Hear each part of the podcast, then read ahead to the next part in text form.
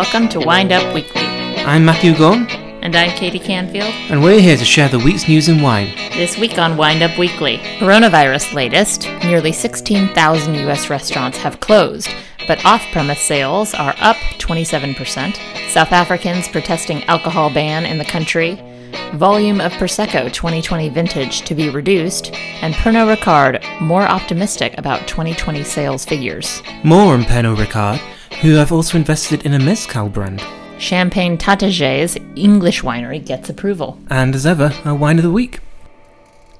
So before we get to the news, our week in wine, and I was quite fortunate to see some faces that I haven't seen in person in quite some time.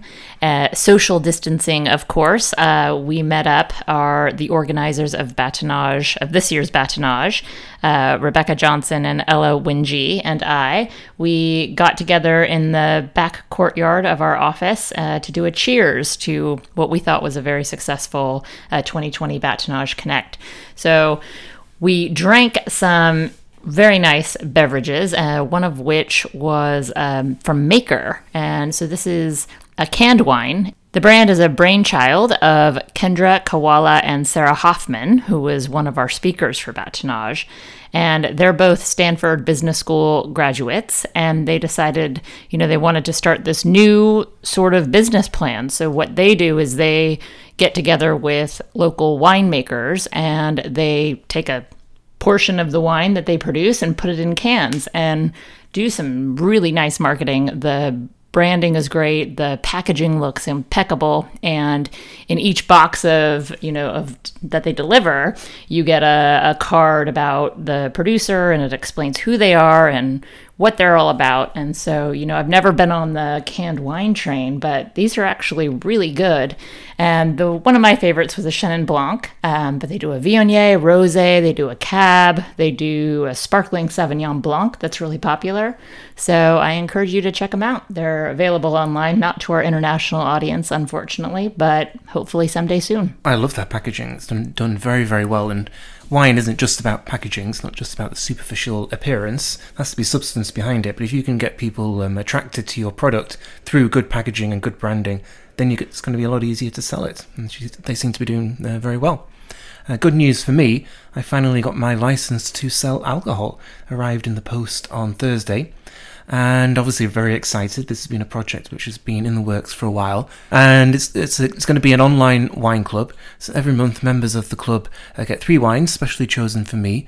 Uh, there are different club options. You can find them on my website. It's called Blackpool Mats Wine Club.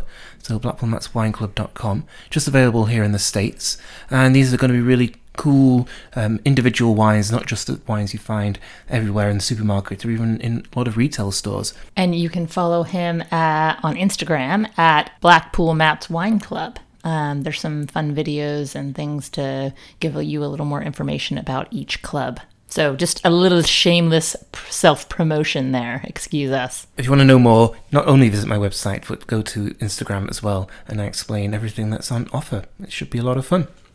And now, on with the news.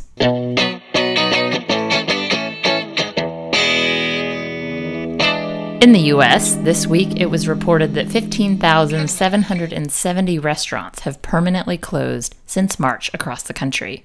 The highest number of closures is here in California, accounting for 14.4%, followed by Texas and New York. The figures were recorded by Yelp, who predict more permanent closures as the coronavirus continues to wreak havoc in the US. However, temporary closures are beginning to decrease, which shows some promise for the future. In related news, it was estimated that the California wine industry could lose up to $4.2 billion this year and cost the overall California economy $9.6 billion. Despite a brief reopening in June, most winery tasting rooms and restaurants remain closed due to the enforced ban on indoor dining and drinking until at least the 30th of July, and probably longer. However, off premise and direct to consumer sales have risen by 27.6% since the lockdown began in March, and there has also been an 11% increase in wine purchases in US households, which helps balance the fall in tasting room and restaurant sales. Just balances. And as the pod reported last week, in South Africa, a ban on sales of alcohol was reintroduced to much controversy.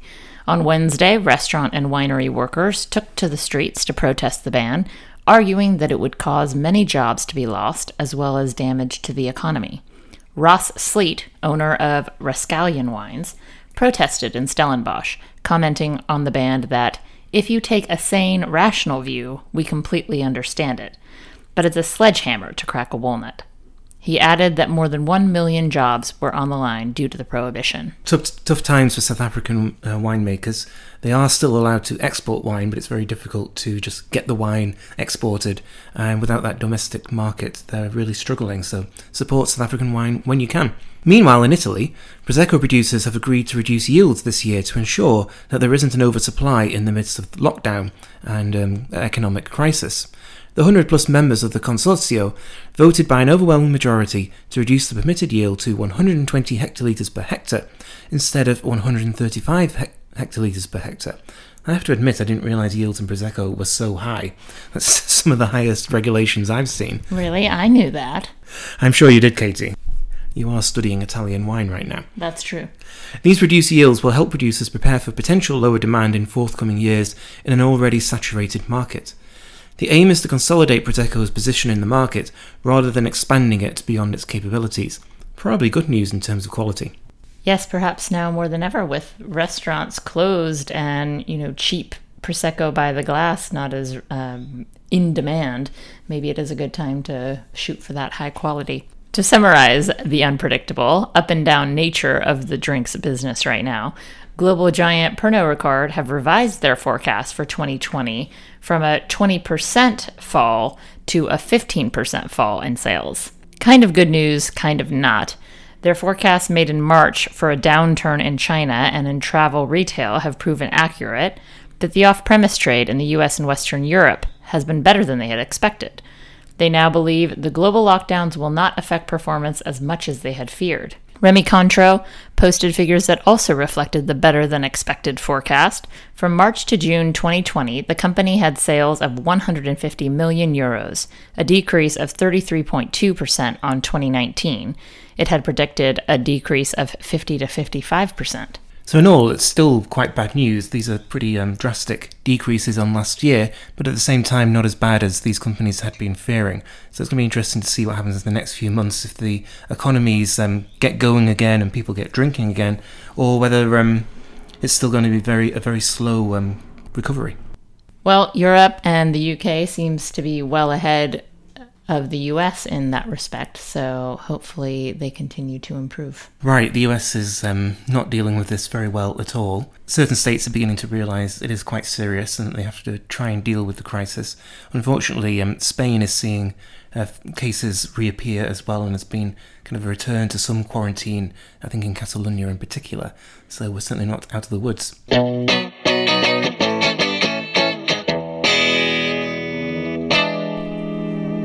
More from Pernod Ricard. The company continues to invest in Mezcal and promote its Transform and Accelerate plan, which they launched two years ago. A plan which, quote, focuses on investing in long term profitable growth. A sound plan right now. In 2017, Pernod Ricard acquired Del Maguey, the producer who kickstarted the Mezcal revolution in the early 1990s with a focus on single village labels. They have now invested in Ojo de Tigre, a Mezcal brand which was launched in just 2018 by Casa Lumbre, who also make the Ancho Reyes liqueur. Ojo de Tigre is made from the Tobala and Espadin agave varieties and is made as both a Joven and Reposado. The amount of Pernod Ricard's investment wasn't revealed, but it certainly indicates a desire to broaden the brand's market.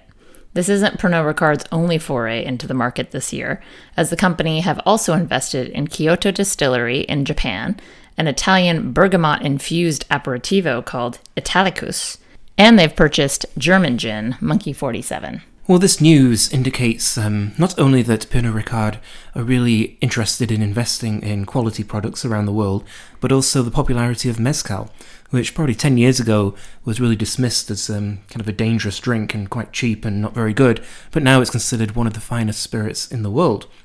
And we certainly love mezcal, so we understand why Pernod Ricard would invest. We've actually had some really good mezcal recently. I've got a couple of bottles in front of us which we've tried. One is called Nacional, and it's made from the cereal agave, and that's one of the things that producers have really been keen on experimenting with all the different agaves which can be used for mezcal, because tequila can only be made from one agave, but mezcal can be made from lots. And then there's another one called Cinco Sentidos. Yes, and this one's particularly special because it's a pechuga de papalote. So, pechuga refers to the fact that the mezcal is redistilled with a raw chicken and other local nuts and fruits. Um, but it really is a speciality um, among mezcal producers. Yeah, it sounds ridiculous, doesn't it, that you're distilling something with a raw chicken? And certainly not one for the vegetarians, it has to be said. But it is absolutely delicious because it gives it that really kind of smoky quality to it and just gives it an extra texture. And we really, really liked it. I've never been to Mexico or Mezcal country, but you, Katie, have. You were there about 18 months ago. Yes, I was there in January of 2019, and I visited two uh, mezcal producers of note uh, Mezcal Vago and uh, Mezcaleria Ambulante. And one, you know, in my conversations with both producers, uh, this came up the, you know, the trend of investment and, you know, Pernod Ricard with Del Maguey in 2017, Diageo and Pierde Almas in 2018, and Bacardi with a minority stake in Ilegal in 2017. So there were, you know, a lot of mergers at that point, and they're clearly continuing. And I think from their point of view, you know, they said that it was important because that just sort of offered funding for these companies to continue the relationships with the mezcaleros, with the producers, and then those people that go and sell them in export markets. It's always, you know, it's an optimistic view of the world to say that these companies will remain the same once they're um, absorbed by these, or once they're partnered with these larger corporations. But in effect, with something like this, mezcal, it's you know the production can't be any greater than it is because the plants the agave they take forever to grow and it is a a very finite amount that they can produce uh, of this quality so maybe it's a good thing in the long run Yep, it's a fascinating business, one that's gone from being very small and artisanal to something that's been uh, drunk globally. And um, not only did you visit Mexico, Katie, but you actually wrote about your trip for an article for the buyer. So I certainly recommend uh, checking that out to learn about more about mezcal and what's happening there. Yeah, we can link that article in the description of the pod.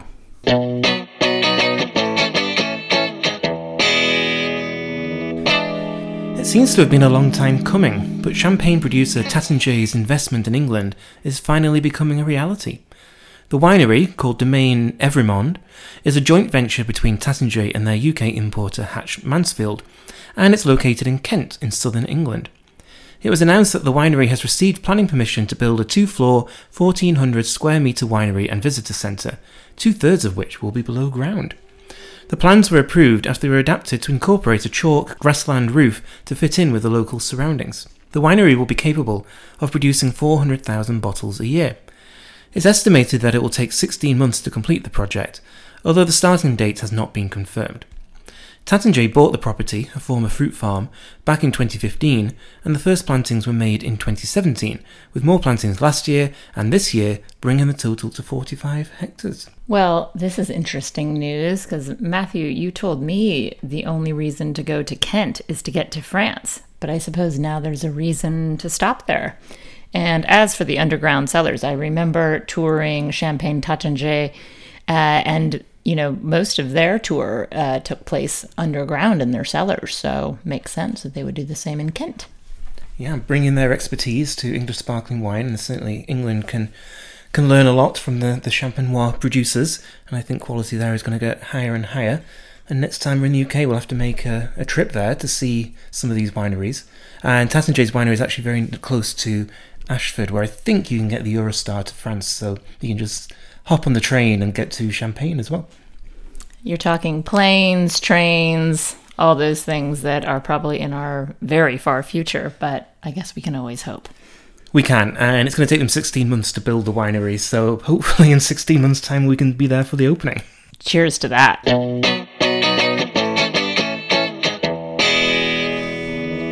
And now for a wine of the week, Katie, which is.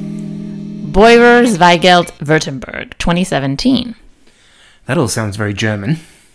It does indeed, and it's quite unusual uh, because Zweigelt is Austria's most planted black grape variety, uh, but this one comes from Germany and one of from one of Germany's rarely seen wine regions, Württemberg.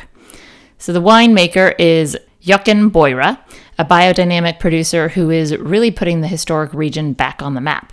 He's an ex BMX European champion. Somehow that seems to naturally fit with a German winemaker, much like the surfers of uh, Margaret River in Australia, I suppose. He makes phenomenal Riesling, as well as working with Grauburgunder, Sauvignon Blanc, Trollinger, Lemberger, which is Blaufränkisch, and Pinot Noir. He's located in Remstal, just outside of Stuttgart, which is the only area in Germany where Zweigelt is planted. So, no surprise that we've never had a German Zweigelt before. That's right. I was quite intrigued to see this. I didn't actually know there was any Zweigelt planted in um, Germany, but here we are, just some small plantings. Württemberg is uh, a region which I think you find quite a bit in Germany, but it's only just really beginning to get an international um, presence. And Jochen Beurer is part, partly the reason for that.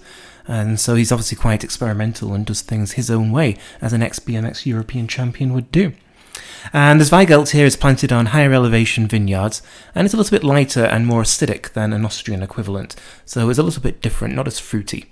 Alcohol is just 12.5%, and it's a crisp, fresh, bright red wine which can be served slightly chilled and be paired with a whole range of foods. And I know, Katie, you were particularly impressed by this wine, you really liked it. I was, and unfortunately, I did not have it with food. It was just after you finished your tea, and I came home to this wonderful, crisp, fresh, bright red wine. So I just had it slightly chilled, but you had it with food. And that acidity really um, is what makes it pair well with food, so I really enjoyed it. What did you have it with? I actually had it with um, crab cake and salad, and so again, that, that acidity was really important. And even though it's a red wine, it paired really well with the um, the seafood. Cheers to that! So that's it for Wind Up Weekly this week. I'm Katie Canfield. I'm Matthew Gunn. Join us next week for another wind up. And in the meantime, we ask that you please rate and review us on Apple Podcasts. Uh, that helps other listeners searching for the news in wine to find us. Especially if the reviews are positive. That's right. See you next week. Cheerio.